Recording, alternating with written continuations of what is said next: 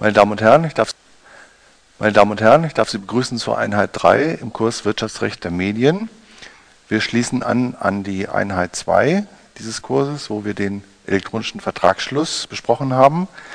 Ähm, wir haben in der Einheit 2 über die Wirksamkeit des Vertragsschlusses äh, diskutiert und in der Einheit 3 besprechen wir jetzt die Fragen des Verbraucherschutzes, die sich an einen solchen Vertragsschluss online im elektronischen Wege auch knüpfen. Zunächst eine Übersicht über die Unterthemen, die diese Einheit aufweist. Die erste Untereinheit befasst sich mit Informationspflichten, die im elektronischen Geschäftsverkehr für den Anbieter bestehen, vor und während des Vertragsschlusses, auch nach Vertragsschluss. Die Untereinheit 2 beschäftigt sich mit dem Widerrufsrecht, Voraussetzungen und Ausübung des Widerrufsrechts bei Online-Bestellungen. Und die Einheit, Untereinheit 3 wird sich beschäftigen mit sonstigen Regelungen, die aus dem E-Commerce-Recht hier für den Online-Vertragsschluss im Sinne des Verbraucherschutzes auch relevant sind. Zunächst zu den Informationspflichten. Wir haben in der zweiten Einheit gesehen, dass im Prinzip die elektronischen Verträge gleichwertig behandelt werden zu herkömmlichen Verträgen. Äh, aber auch, dass eben dadurch, dass wir technisch vermittelte Kommunikation haben, wo eben die Technik sozusagen zwischen den Anbieter und den Besteller tritt, wir eben auch besondere Transparenzbedürfnisse haben. Und die Europäische Kommission hat das aufgegriffen und eine Reihe von Informationspflichten verankert, die hier für mehr Transparenz sorgen sollen im Verhältnis zwischen Anbieter und Besteller. Man muss grundsätzlich sagen, die Kommission verfolgt sehr stark diesen Informationsansatz, ist also, wenn es um die Frage geht, sollen wir etwas verbieten oder versuchen durch Aufklärung äh, den mündigen Verbraucher zu unterstützen, neigt sie immer dem Informationsansatz zu, auch unter dem Gesichtspunkt, dass heute der Verbraucher als so mündig behandelt wird, dass er selbst seine eigene Entscheidung treffen kann und wenn er ordentlich informiert ist, eben auch mit entsprechenden Problemen umgehen kann. Das ist nicht ganz unproblematisch. Wir wissen heute aus der Forschung im Bereich äh, Behavioral Economics, also Verhaltensökonomie, die ein relativ neuer und erfolgreicher Zweig auch der Ökonomie ist, dass eben äh, nicht immer Verbraucher nach Effizienzgesichtspunkten handeln, nicht hundertprozentig rational sind, auch nicht hundertprozentig aufnahmefähig sind, sodass wir im Bereich, gerade im Bereich der Informationsvermittlung auch das Problem des Information Overload haben, dass also ähm, die Aufnahmekapazität und auch die Verarbeitungskapazität des Einzelnen, was Informationen angeht, doch begrenzt ist. Wir kennen das ja alle auch aus dem eigenen täglichen Leben. Und auch die Möglichkeit, und das spielt ja auch eine Rolle, oder auch die Bereitschaft in einer konkreten Kaufsituation, im Supermarkt zum Beispiel, sich alles durchzulesen, was auf der Packung steht, äh, die ist zwar da theoretisch die Möglichkeit, aber sie wird ja in der Regel nicht genutzt. Es gibt ja auch da äh, empirische Untersuchungen, dass man etwa 1,5 Sekunden äh, der Verbraucher nur auf die Verpackung guckt. Und wenn man dann sieht, wie viel Kleingedrucktes da drauf steht, kann man sich schon vorstellen, dass das natürlich, wenn man so will, und vielleicht auch überspitzt formuliert, ein gewisser, äh, gewisse Hintertür ist für die Anbieter, sich einerseits eben auf legalem Wege, aber andererseits eben auch äh, aus bestimmten Pflichten, Qualitätspflichten wieder herauszumogeln. Also insofern äh, kann dieser Informationsansatz auch gegenläufige Wirkung haben, dass nämlich der Anschein der Legalität oder auch, das ist ja kein Anschein, sondern auf legalem Wege praktisch hier wieder die Möglichkeit geschaffen wird, den Verbraucher zu übervorteilen. Also äh, der Informationsansatz ist einerseits positiv zu sehen, weil eben äh, theoretisch eben Transparenz auch herstellt. Man muss aber auch die Kehrseite sehen, dass eben hier ein zu viel an Informationen eher wieder zur Intransparenz führt.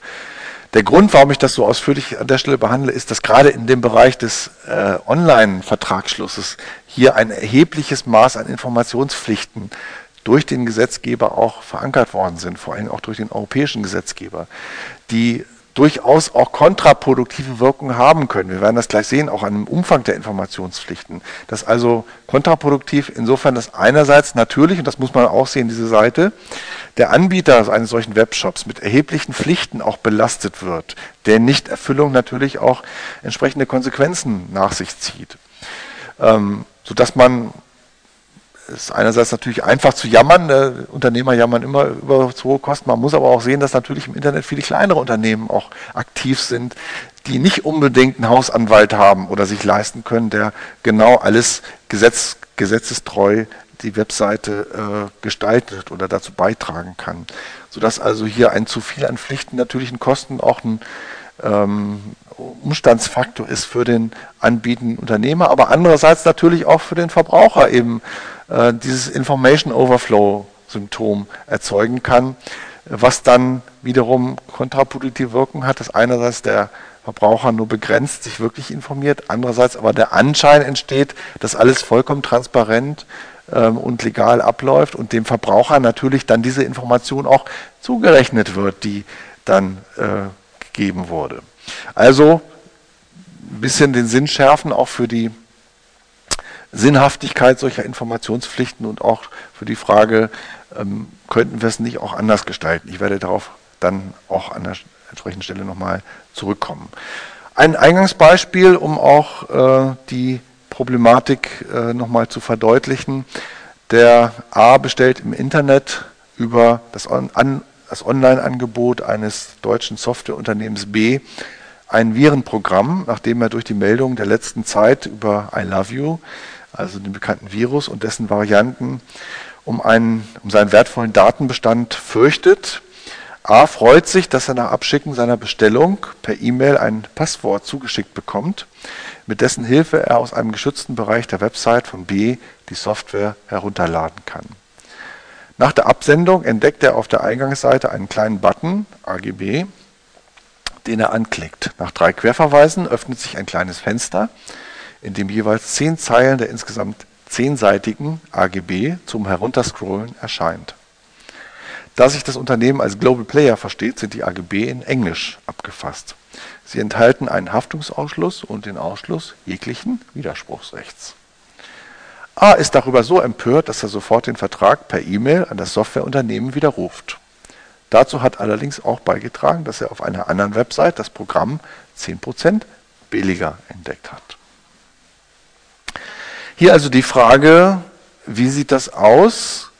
Ähm, ist der Vertrag zustande gekommen? Sind die AGB wirksam geworden? Und welche Auswirkungen hat das auch auf einen die Wirksamkeit eines Widerrufs, den Widerruf, den der A hier erklärt hat. Zur Frage der Einbeziehung von AGB und auch da baue ich auf aus dem, was im Grundkurs Zivilrecht äh, Sie äh, gelernt haben, Grundkurs 1 oder auch 2, äh, der hier, die hier einschlägig sind über die Einbeziehung von AGB 305 folgende. Äh, ich wiederhole hier nicht die Anforderungen, sondern gehe gleich in die Frage auch der Anwendbarkeit auf den äh, Geschäftsverkehr. Grundsätzlich gelten die allgemeinen Anforderungen natürlich auch im elektronischen Geschäftsverkehr, also im E-Commerce. Das heißt, äh, ausdrücklicher Hinweis und zumutbare Kenntnisnahmemöglichkeit 305 Absatz 2 Nummer 1 und 2 BGB. Ausdrücklicher Hinweis auf die AGB da reicht aus, und das hat die Rechtsprechung auch anerkannt, ein deutlich sichtbarer Hyperlink in der Nähe der Vertragsschlussmaske. Also man versucht hier sozusagen eben die, äh, das herkömmliche ähm, Gestaltung solcher Angebote auch im äh, WWW eben entsprechend nachzuvollziehen. Wenn also der Hyperlink deutlich sichtbar ist und auch gut auffindbar ist in der Nähe des Vertragsschlussmaske, wo der Verbraucher sowieso hingeht, dann ist das als ausdrücklicher Hinweis ausreichend. Zumutbare Kenntnisnahmemöglichkeit, da äh, äh, spielen jetzt verschiedene Dinge auch eine Rolle, die in unserem Eingangsfall auch ein bisschen mit eingebaut sind.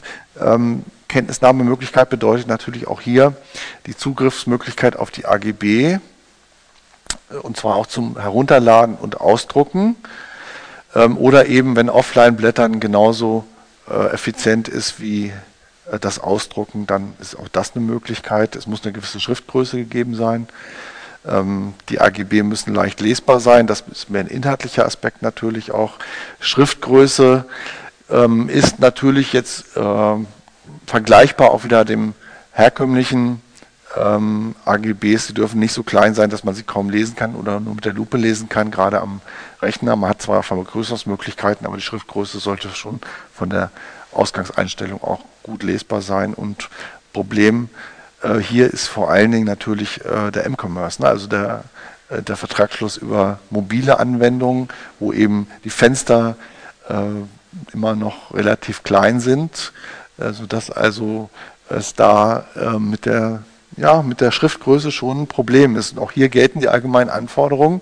Man kann vielleicht so ein bisschen das medienspezifisch auch äh, differenzieren, dass man sagt, jetzt beim Mobile Commerce äh, kann man nicht eine Schriftgröße wie auf einem Computerscreen auch erwarten, aber es muss immer noch auch für sozusagen im Kontext des ähm, äh, Handys, des Mobil Mobilfunkgerätes eine Lesbarkeit gegeben sein.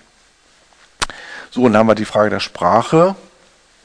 Wie ist das allgemein im äh, AGB-Recht. Hier haben wir eben, das Unternehmen bietet die äh, AGB auf Englisch an. Ist das generell ausgeschlossen oder ist das auch eine Möglichkeit? Allgemeiner Grundsatz, die AGB müssen in der Verhandlungssprache abgefasst sein. Wenn sich hier also ein deutscher Kunde an eine deutsche Webseite äh, für eine deutsche Webseite interessiert und auch entsprechende Bestellungen aufgibt auf Deutsch, dann müssen auch die AGB in Deutsch abgefasst sein. Andernfalls fehlt es an der zumutbaren Kenntnisnahmemöglichkeit. Umgekehrt, wenn das Unternehmen also äh, auf, auch auf ausländische Märkte abzielt und mit Ausländern zum Beispiel Englisch kommuniziert, dann müssen die AGB dann eben auch in Englisch verfügbar sein. Also auch das äh, eine Voraussetzung für die Einbeziehung der AGB. So, und dann sind wir bei den äh, weitergehenden inhaltlichen Regelungen, vor allem den Informationspflichten, die im elektronischen Geschäftsverkehr gelten. Und hier greift jetzt vor allen Dingen das Fernabsatzrecht ein. Ähm, ich gehe davon aus, dass Sie damit auch schon vertraut sind aus den, dem Grundkurs äh, im BGB. Ähm, es ist aber an der Stelle doch nochmal zu wiederholen. Es ist ja doch mittlerweile auch zum Kernbereich des bürgerlichen Rechts geworden, weil Online-Bestellungen heute ja auch zum Alltag gehören, sodass also ähm, dies äh, ja zur zivilrechten Grundausbildung auch dazugehört. Die, das Fernabsatzrecht ist geregelt in 312b folgende des BGB, basiert auf der Fernabsatzrichtlinie von 1997. Sie sehen auch hier, der europäische Gesetzgeber hat hier relativ früh schon auch ähm, eingegriffen und für entsprechende Rahmenbedingungen, harmonisierte Rahmenbedingungen im Binnenmarkt auch gesorgt. Fernabsatzverträge sind anwendbar, so 312b, auf Verträge zwischen oder sind bestehen äh, aus Verträgen zwischen Verbrauchern und Unternehmern. Sie sehen daran eben auch, es sind Regelungen zum Verbraucherschutz, also die allgemeinen äh, Voraussetzungen von Verbraucher- und Unternehmereigenschaft finden hier auch Anwendung. Besonderes Merkmal der Fernabsatzverträge es, sie werden äh, abgeschlossen unter ausschließlicher Verwendung. Und zwar ausschließlich ist so gemeint von Fernkommunikationsmitteln. Nun ist der Begriff des Fernkommunikationsmittels nochmal definiert, auch in 312 Absatz 2 ist relativ weit gefasst. Da fallen also auch ähm, alles, was sozusagen at a distance auch stattfindet, also auch Telefon zum Beispiel, wäre als in diesem Sinne als Fernkommunikationsmittel anzusehen. Ausschließlich ist hier eben auch als ausschließlich anzusehen. Das bedeutet also, wenn äh, während der, äh, des Prozesses des Abschlusses des Vertrages irgendwo mal ein direkter persönlicher Kontakt entstanden ist, dann äh, wären diese Regelungen nicht mehr anwendbar. Das ist eben äh, der Sinn vor allen Dingen den besonderen Gefahren des Online, der Online-Kommunikation, die eben technisch vermittelt ist, hier entgegenzuwirken. Ja, und zusätzlich eben gehört dazu auch ein für den Fernabsatz organisiertes Vertriebs- und Dienstleistungssystem, ähm, das also allgemein vorgehalten wird, um ähm, solche Vertragsschlüsse auch zu ermöglichen. Dazu reicht es also nicht, dass man ein Telefon stehen hat irgendwo, sondern der sozusagen die, die Online- oder die Fernab, das ist ja weiter, die, also die Fernkommunikation muss auf den gesamten Vertragsschluss ausgelegt sein. Also ein, ein Autohaus, das eben telefonisch Bestellungen entgegennimmt und die Verträge dann per Post verschickt wäre, eben auch würde drunter fallen, wo eben ein direkter Kontakt zwischen den äh, Vertragsparteien auch nicht mehr eingeplant ist. So, also das bedeutet eben auch, wenn ein Haustürgeschäft vorliegt, ist eben, liegt eben kein Fernabsatz vor. Das sind also die Voraussetzungen, damit wir von einem Fernabsatzvertrag auch ausgehen können. Ähm, es hat so ein bisschen auch Unsicherheit gegeben bei der Frage der Auslegung der Unternehmereigenschaft im Kontext auch des Online-Geschäftsverkehrs. Also hier auch wieder die, doch die Frage des Anscheinsbeweis wieder auf. Kann es also, äh, gerade weil eben natürlich im Internet auch die Parteien intransparent sind, also äh, nicht persönlich in Erscheinung treten, äh, im Face-to-Face-Kontakt, sondern eben sich hinter einer E-Mail-Adresse oder auch hinter sonstigen Angaben auf der Webseite auch ein bisschen verstecken können. Ähm, auch die Frage, wann liegt denn eigentlich jetzt Unternehmereigenschaft vor, sodass also die Regeln über die äh, Fernabsatzverträge auch Anwendung finden. Und da hat man eben über einen Anscheinsbeweis auch diskutiert, auch in der Rechtsprechung anhand von verschiedenen Fällen versucht, Abgrenzungen zu entwickeln. Man stellt in der Regel ab auch auf das Zahl und das, die Zahl und das Volumen von Geschäften über Neuwaren, äh, Geschäftsgegenstand auf Auftritt des Vertragspartners spielen eine Rolle.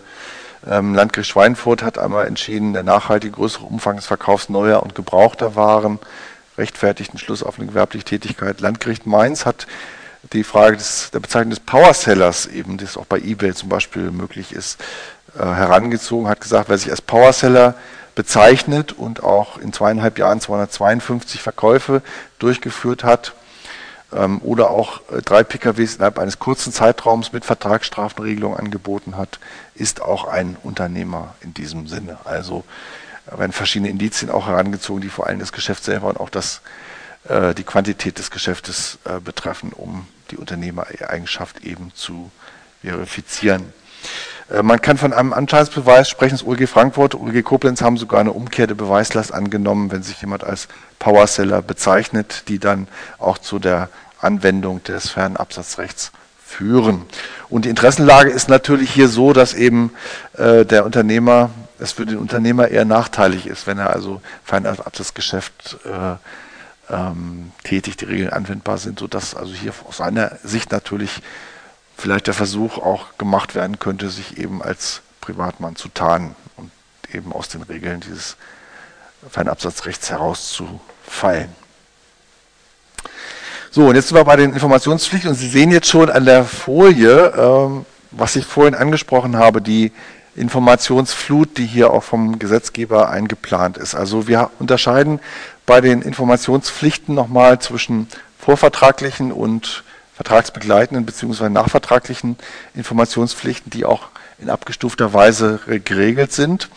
Vorvertragliche Informationspflichten aus dem Fernabsatzrecht. Die Details sind jetzt geregelt, also 312c verweist auf äh, Artikel 246 EGBGB. Und zwar Artikel 246 hat nochmal wieder drei relevante Paragraphen. Die vorvertraglichen Informationspflichten sind im Paragraph 1 dieses Artikel 246 geregelt. Da ist jetzt vorgeschrieben, klare und verständliche zur Verfügungstellung von Informationen über bestimmte Essentialia des Vertrags rechtzeitig vor Abgabe der Willenserklärung. Also 312c Absatz 1 Nummer 1 Verbindung mit Paragraph 1 von Artikel 246. Das ist jetzt nur eine Auswahl der relevanten Informationen, die angegeben werden müssen, also Identität, Anschrift, Unternehmensregisternummer, also Handelsregisternummer des Anbieters, wesentliche Eigenschaften der Ware und Dienstleistung. Da sehen da ist auch schon wieder natürlich ein gewisses Auslegungspotenzial gegeben. Was ist wesentlich? Ne? Also was ist wesentlich für die Kaufentscheidung? Wie umfangreich muss auch die Information über das Produkt selber sein? Da kann man also auch schon durchaus was falsch machen, wenn man da zu wenig Informationen auch angibt oder das Gericht vielleicht auch der Meinung ist, dass eben die Wesentlichkeit sich doch auf weitere Informationen hier auch erstrecken kann. Zeitpunkt des Vertragsschlusses, Preis, Brutto, also einschließlich aller Steuern, auch mit Liefer- und Versandkosten und auch Informationen zu Widerrufs- und Rückgaberechten. So, das ist der Inhalt der Informationspflicht. Jetzt die Frage, wie kann man sie wirksam erfüllen? Und da ist natürlich auch für, gerade für kleine Webshop-Anbieter natürlich auch interessant die Frage, äh, reicht es aus, wenn ich also diese Informationen auf meiner Webseite einstelle?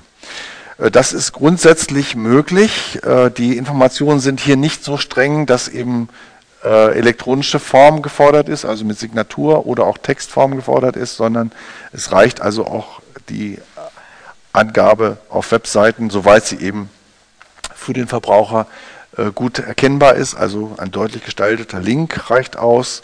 Wenn allerdings der Link Kontakt heißt, also es nicht erkennbar ist, dass dort eben auch diese vertragsrelevanten Informationen zur Verfügung gestellt werden, dann ist das eben nicht ausreichend, weil das nicht ausdrücklich äh, aus, ausreichend transparent auch ist, muss eben optisch auch wahrnehmbar sein. OLG Frankfurt hat auch mal diskutiert, Sie sehen, das ist schon eine ältere Entscheidung, auch ob man nicht, äh, um das ganz sicherzustellen, eben eine Zwangsführung des Nutzers einrichten sollte, wo er eben nochmal sozusagen eine gesonderte Website auch dazwischen geschaltet wird, die dem Verbraucher diese Informationen auch vermittelt. Ähm, da würde man wohl wieder zu weit gehen, auch mit den Anforderungen, weil das ja auch eine gewisse Unterbrechung des Informationsflusses ist, sodass sich diese Ansicht der Zwangsführung eben nicht durchgesetzt hat, sondern so ein Link ausreicht, wenn er eben denn deutlich erkennbar ist und der Nutzer eben dann auf diesem Wege auch einfach auf die Informationen zugreifen kann. Zweiter Schritt der Informationspflichten, die nachvertraglichen Informationspflichten. Sie sehen, jetzt kommen wir auf Paragraph 2 des Artikel 246 EGBGB, das ist Absatz 1 Nummer 1 und 2.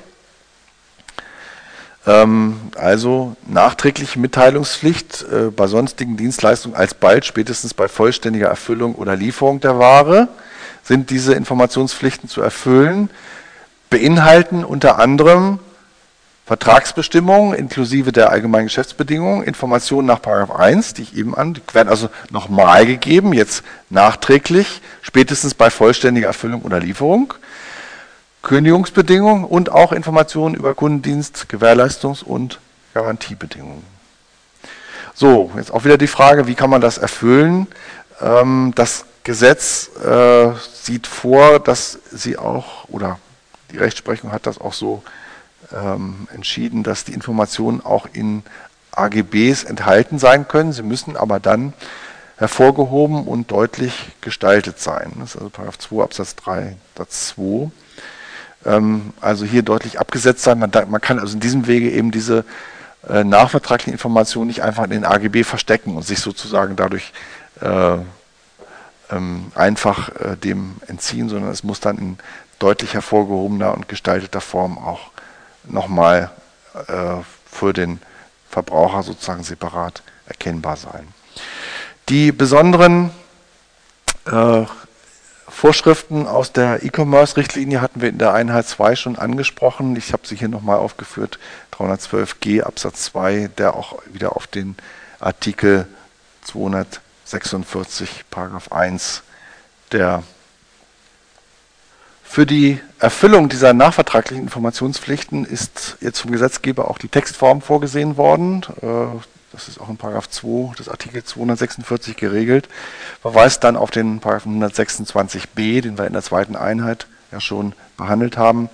Der äh, ursprüngliche Gesetzestext äh, im BGB sprach von einem dauerhaften Datenträger, wie es auch in der Richtlinie verankert war. Der Gesetzgeber hat das jetzt in die Definition auch der Textform einfließen lassen. Wenn Sie mal in 126b BGB gucken, muss die Erklärung in einer Urkunde oder auf andere zur dauerhaften Wiedergabe in Schriftzeichen geeigneten Weise abgegeben werden. Also dauerhafte Wiedergabe in Schriftzeichen ist das Kennzeichen der Textform. Was bedeutet das für äh, die nachvertraglichen Informationspflichten natürlich klassische Post, Papier, hm, Fax, aber auch E-Mail. Das ne, ist auch eine dauerhafte, die E-Mail wird gespeichert im Account des Nutzers, ist somit eben auch dauerhaft wiedergebbar als Schriftzeichen. Ja, äh, die Frage also, wie diese Informationspflichten zu erfüllen sind, ähm, lässt sich insofern beantworten, dass es eben auch per E-Mail möglich ist, was für den äh, Unternehmer natürlich eine gewisse Erleichterung ist. Die Frage ist jetzt, reicht es auch aus, wenn man diese Informationen eben auf der Webseite einstellt? Ähm, das ist auch eine Zeit lang diskutiert worden. Äh, das Problem ist natürlich, dass die Webseite flüchtig ist ähm, und auch in der Regel nicht äh, gespeichert wird beim Verbraucher, sondern einfach nur am Bildschirm gelesen wird und dann wird weitergeklickt. Also in diesem Sinne eine dauerhafte Wiedergabe für den Verbraucher eben nicht möglich ist.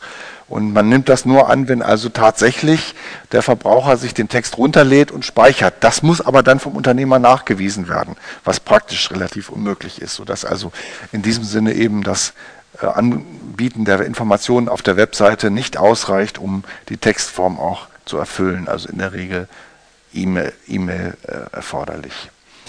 Ähm, lesbares Format. Mittlerweile haben äh, auch der, hat auch der normale Durchschnittsnutzer im Internet eben gängige Formate auch als Programm verfügbar. HTML, äh, PDF ist wohl auch zumutbar mittlerweile. Beweislast liegt insofern eben beim Unternehmer. Das zu den nachvertraglichen Informationspflichten. Der Gesetzgeber hat jetzt äh, in verschiedener Hinsicht auch äh, in den vergangenen Jahren immer mal so spezielle Vorschriften auch eingefügt, nochmal zum Verbraucherschutz auch. Und da ist besonders in den letzten Jahren das Problem der Abo-Fallen aufgetaucht, ähm, die man zum Beispiel so gestalten kann, dass man eine längere Webseite hat mit einem Preisausschreiben, wo man eben dann teilnehmen kann, äh, alles gratis, SMS gratis und so weiter, ähm, können Sie an dem Preisausschreiben teilnehmen und gewinnen dann schöne Preise. Und auf der unteren äh, auf dem unteren Teil der Webseite war dann noch in so in kleiner Schrift angegeben, dass das aber voraussetzt, dass Sie einen äh, Mitgliedsvertrag äh, abschließen, der dann zum Beispiel 80 Euro im Jahr kostet. Das war aber so weit unten auf der Seite, dass das beim ersten Aufruf der, äh, der Webseite eben abgeschnitten war, sodass man es herunterscrollen musste, um das zu sehen, dass aber äh, für den Verbraucher gar nicht unbedingt erkennbar war, dass er herunterscrollen musste, weil eben die Teilnahmemöglichkeit an den Preisausschreiben bereits auf der auf dem Bildschirm erscheinenden Seite auch möglich war.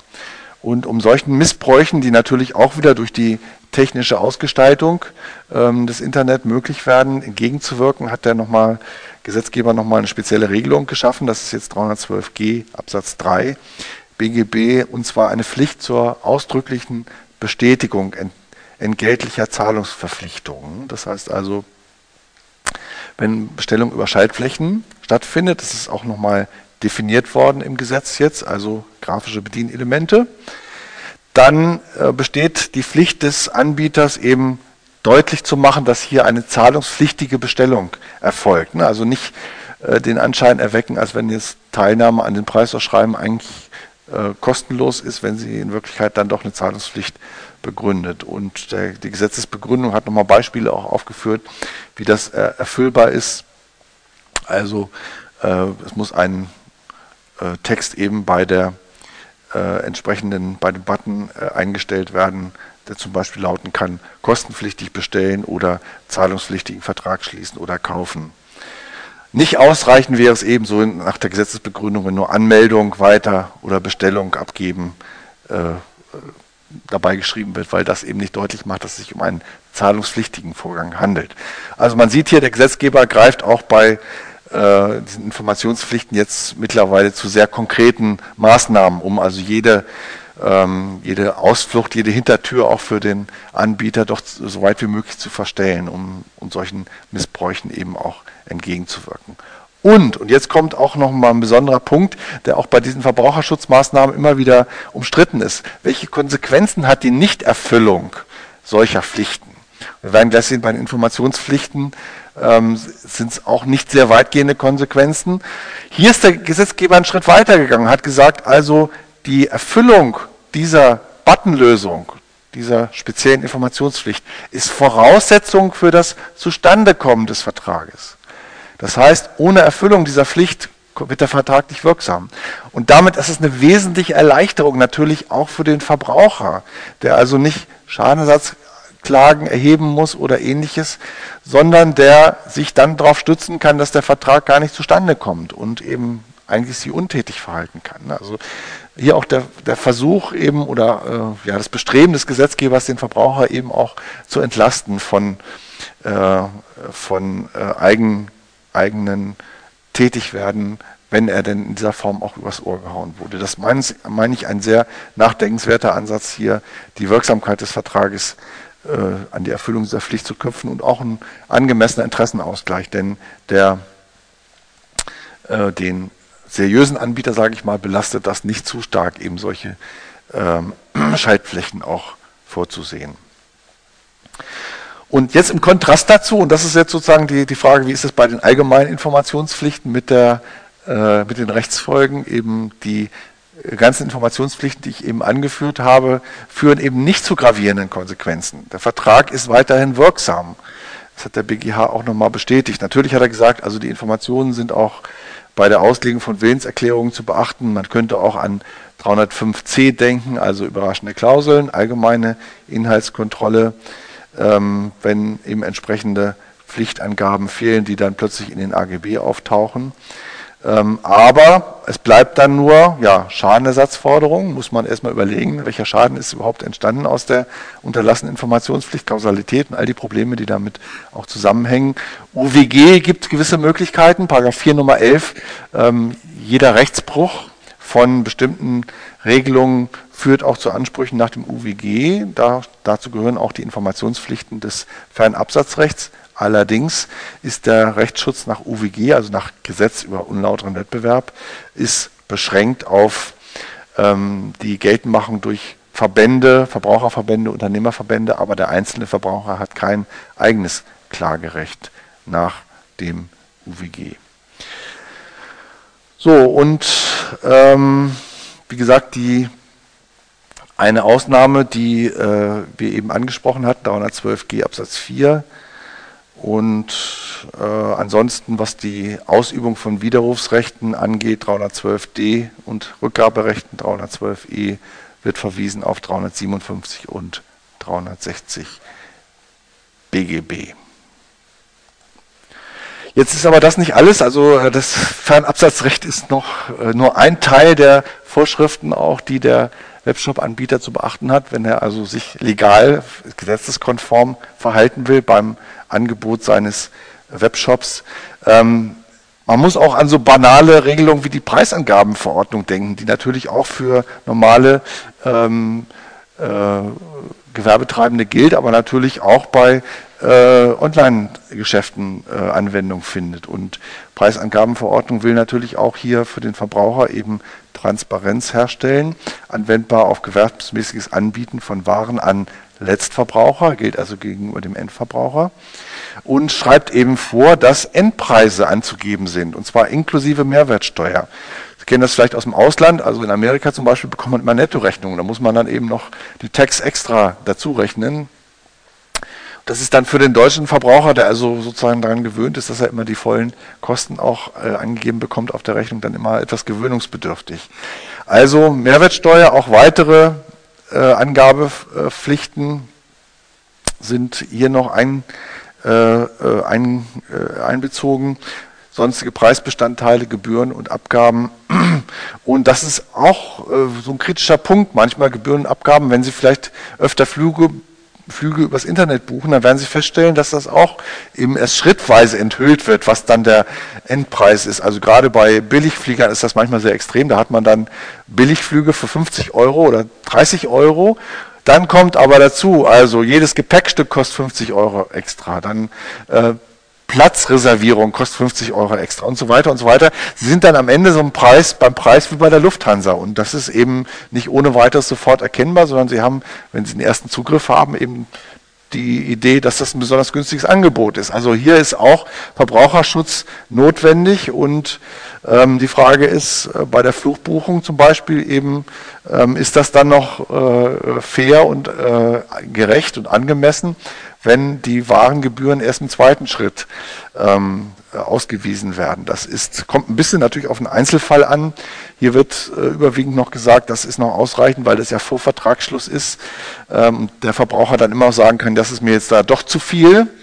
Ähm, aber man kann natürlich auch andersrum argumentieren, dass man eben sagt, der, der günstige Preis ist so ein Unlock-Preis, der eben dann doch den Verbraucher auch zu dem Angebot hinlockt und äh, vielleicht aus Bequemlichkeit dann bei dem Angebot auch bleibt. Das ist ein Problem, das dann doch aber doch eher ins Lauterkeitsrecht gehört und nicht ins Vertragsrecht.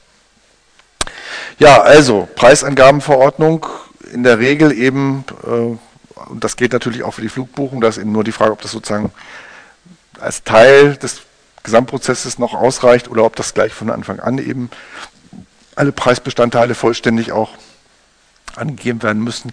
Es gibt auch äh, Regelungen zur Wahrnehmbarkeit ähm, im, in der Preisangabenverordnung, Paragraph 1 Absatz 6, also eindeutig zuzuordnen, leicht erkennbar, deutlich lesbar und gut wahrnehmbar. das heißt für Internetangebote eben auch ähm, gewisse räumliche Nähe zur Warenabbildung, damit der Verbraucher überhaupt ähm, auf diese Informationen auch stößt. Links sind auch möglich, aber eben sie müssen auch relativ klar gekennzeichnet sein, sodass eben auch erkennbar ist, dass eben hier an diese Preisangaben auch ähm, gegeben werden. Also eine einfache allgemeine ähm, Bezeichnung mehr Infos würde nicht ausreichen, ne, um dies auch zu äh, gewährleisten.